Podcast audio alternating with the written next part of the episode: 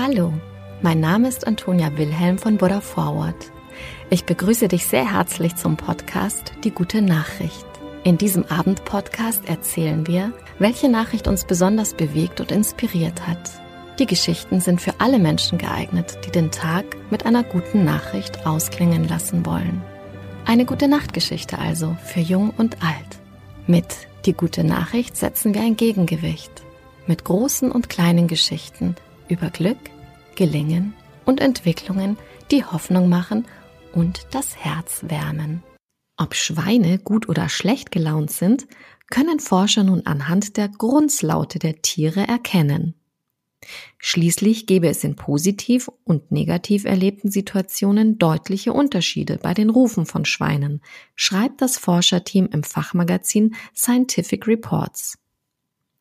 So sei das Grunzen in positiven Situationen viel kürzer und weise geringere Schwankungen in Lautstärke, Intensität und Tonlage auf, erklärt Elodie Briefer von der Universität Kopenhagen.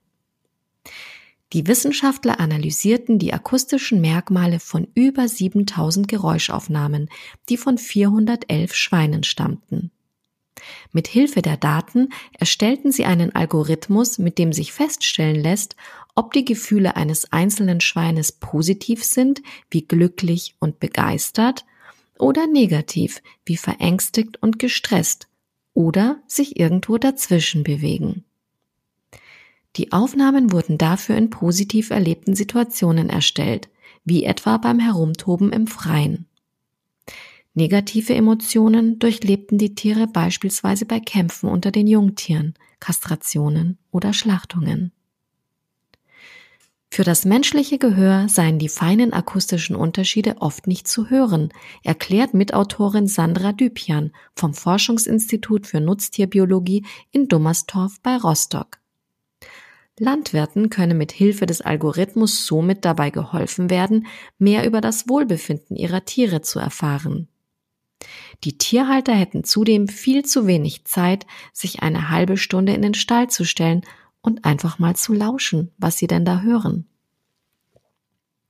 Viele Informationen über die Gefühle der Säugetiere gingen so an den Landwirten vorbei.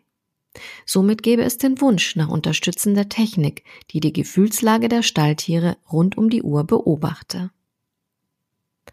Auch aus der Politik etwa gebe es Forderungen, dass das Tierwohl überwacht und dokumentiert werde, erklärt die Expertin. Der neue Algorithmus bietet dafür zahlreiche Möglichkeiten.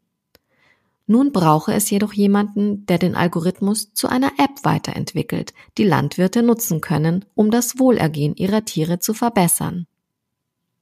Werde der Algorithmus gut trainiert, könne das System 92 Prozent der Schweinslaute den richtigen Emotionen zuordnen.